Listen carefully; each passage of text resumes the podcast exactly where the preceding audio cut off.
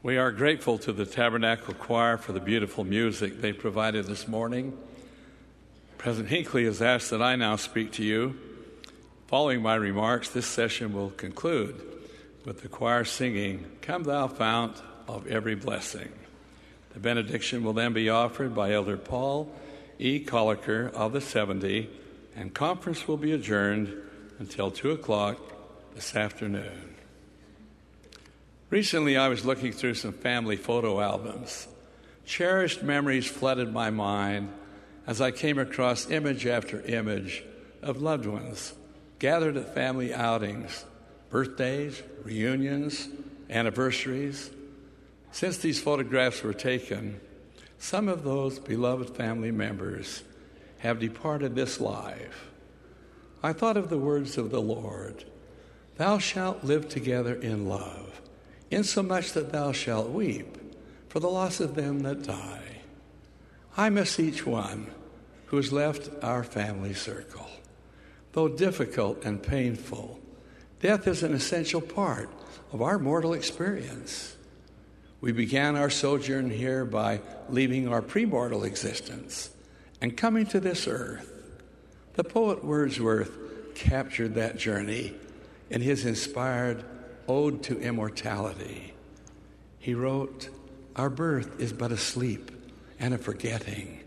The soul that rises with us, our life star, hath had elsewhere its setting, and cometh from afar, not in entire forgetfulness, and not in utter nakedness, but trailing clouds of glory do we come from God, who is our home. Heaven lies about us in our infancy. Life moves on. Youth follows childhood, and maturity comes ever so imperceptibly as we search and ponder the purpose and the problems of life. All of us, sooner or later, face the question of the length of life and of a personal, everlasting life. These questions most insistently assert themselves when loved ones leave us or when we face leaving those we love. At such times, we ponder the universal question, best phrased by Job of old, who centuries ago asked, If a man die, shall he live again? Today, as always, the skeptic's voice challenges the Word of God, and each must choose to whom he will listen. Clarence Darrow, the famous lawyer and agnostic, declared, No life is of much value, and every death is but a little loss. Schopenhauer, the German philosopher and pessimist, wrote, To desire immortality is to desire the eternal perpetuation of a great mistake. Close quote. And to their words are added those of new generations as foolish men crucify the Christ anew. For they modify his miracles, they doubt his divinity, and reject his resurrection. Robert Blatchford, in his book, God and My Neighbor, attacked with vigor accepted Christian beliefs such as God, Christ, prayer, and immortality. He boldly asserted, I claim to have proved everything I set out to prove so fully and decisively that no Christian, however great or able he may be, can answer my questions or arguments or state my case. He surrounded himself with a wall of skepticism. Then a surprising thing happened. His wall suddenly crumbled to dust. He was left exposed and undefended. Slowly, he began to feel his way back to the faith he had scorned and ridiculed. What had caused this profound change in his outlook? His wife died. With a broken heart, he went into the room where lay all that was mortal of her. He looked again at the face he loved so well. Coming out, he said to a friend, It is she, and yet it is not she. Everything's changed. Something that was there before is taken away. She is not the same. What can be gone if it be not the soul. Later he wrote, Death is not what some people imagine. It is only like going into another room. In that other room, we shall find the dear women and men and the sweet children we have loved and lost. Against the doubting in today's world concerning Christ's divinity, we seek a point of reference, an unimpeachable source, even a testimony of eyewitnesses. Stephen, from biblical times, doomed to the cruel death of a martyr, looked up to heaven and cried, I see the heavens opened and the Son of Man standing on the right hand of God. Who can help but be convinced by the stirring testimony of Paul to the Corinthians? He declared that Christ died for our sins according to the Scriptures, and that he was buried, and that he rose again the third day according to the Scriptures, and was seen of Cephas, then of the twelve. And said Paul, last of all, he was seen of me. In our dispensation, this same testimony was spoken boldly by the prophet Joseph Smith, as he and Sidney Rigdon testified. And now, after the many testimonies which have been given of him, this is the testimony, last of all, which we give of him that he lives. This is the knowledge that sustains. This is the truth that comforts. This is the assurance that guides those who are bowed down with grief out of the shadows and into the light. On Christmas Eve, 1997, I met a remarkable family.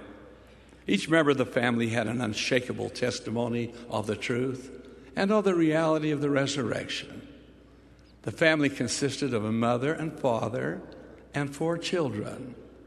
Each of the children, three sons and a daughter, had been born with a rare form of muscular dystrophy, and each was handicapped.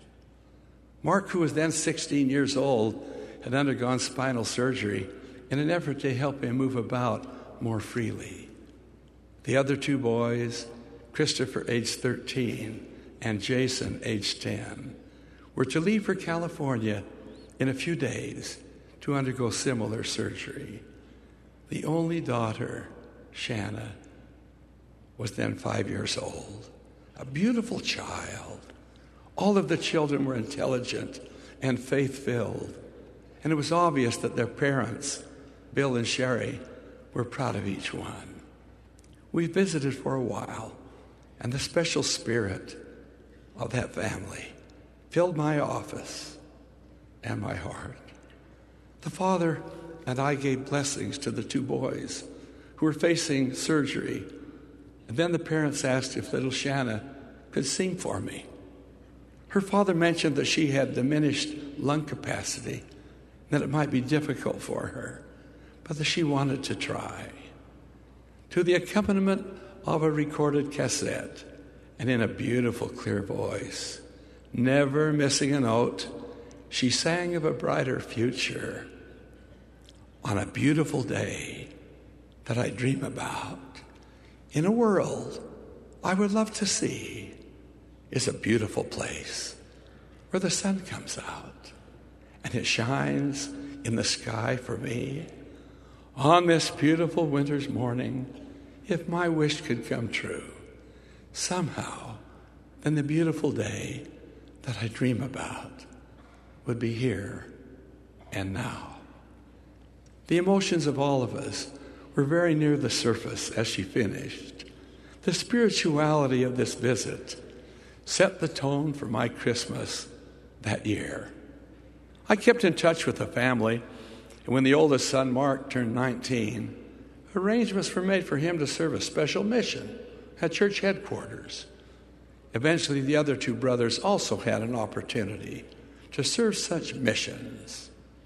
Nearly a year ago, Christopher, who was then 22 years of old, years of age, succumbed to the disease with which each of the children has been afflicted. And then last September 1, I received word that little Shanna, now 14 years old, had passed away. At the funeral services, Shanna was honored by beautiful tributes. Leaning on the pulpit for support, each of her surviving brothers, Mark and Jason, shared poignant family experiences. Shanna's mother sang a lovely musical number as part of a duet. Her father and grandfather gave touching sermons. Although their hearts were broken, each bore powerful and deep felt testimony of the reality of the resurrection and of the actuality that Shanna lives still, as does her brother Christopher, each awaiting a glorious reunion with their beloved family. When it was my time to speak, I recounted that visit the family made to my office nearly nine years earlier and spoke of the lovely song Shanna sang on that occasion. I concluded with the thought because our Savior died at Calvary, death has no hold upon any one of us. Shanna lives whole and well and for her, that beautiful day she sang about on a special Christmas Eve in 1997, the day she dreamed about, is here and now. My brothers and sisters, we laugh, we cry, we work, we play, we love, we live, and then we die. Death is our universal heritage. All must pass its portals. Death claims the aged, the weary, and worn. It visits the youth in the bloom of hope and the glory of expectation. Nor are little children kept beyond its grasp. In the words of the Apostle Paul, it is appointed unto man once to die, and dead we would remain, but for one man and his mission, even Jesus of Nazareth. Born in a stable, cradled in a manger, his birth fulfilled the inspired pronouncements of many prophets. He was taught from on high. He provided the life, the light, and the way. Multitudes followed him. Children adored him. The haughty rejected him. He spoke in parables. He taught by example. He lived a perfect life. Though the King of Kings and Lord of Lords had come, he was accorded by some the greeting given to an enemy, a traitor. There followed a mockery, which some called a trial. Cries of, Crucify him! Crucify him! Fill the air. Then commenced the climb to Calvary's Hill. He was ridiculed, reviled, mocked, jeered, and nailed to a cross amidst shouts of, Let Christ the King of Israel descend now from the cross that we may see and believe. He saved others, himself he cannot save. His response, Father, forgive them, for they know not what they do. Into thy hands I commend my spirit. And having said thus, he gave up the ghost. His body was placed by loving hands in a sepulchre hewn of stone. On the first day of the week, very early in the morning, Mary Magdalene and Mary, the mother of James, along with others, came to the sepulchre. To their astonishment, the body of their Lord was gone Luke records that two men in shining garments stood by them and said, Why seek ye the living among the dead? He is not here, but is risen. Next week, the Christian world will celebrate the most significant event in recorded history the simple pronouncement, He is not here, but is risen, was the first confirmation of the literal resurrection of our Lord and Savior, Jesus Christ. The empty tomb that first Easter morning brought comforting assurance and affirmative answer to Job's question If a man dies, shall he live again? To all who have lost loved ones, we would turn Job's question to an answer If a man die, he shall live again. We know, for we have the light of revealed truth. I am the resurrection and the life, spoke the Master. He that believeth in me, though he were dead, yet shall he live. And whosoever liveth and believeth in me shall never die. Though tears and through tears and trials, through fears and sorrows, through the heartache and loneliness of losing loved ones, there is assurance that life is everlasting. Our Lord and Savior is the living witness that such is so. With all my heart and the fervency of my soul, I lift up my voice and lift it up in testimony as a special witness and declare that God does live.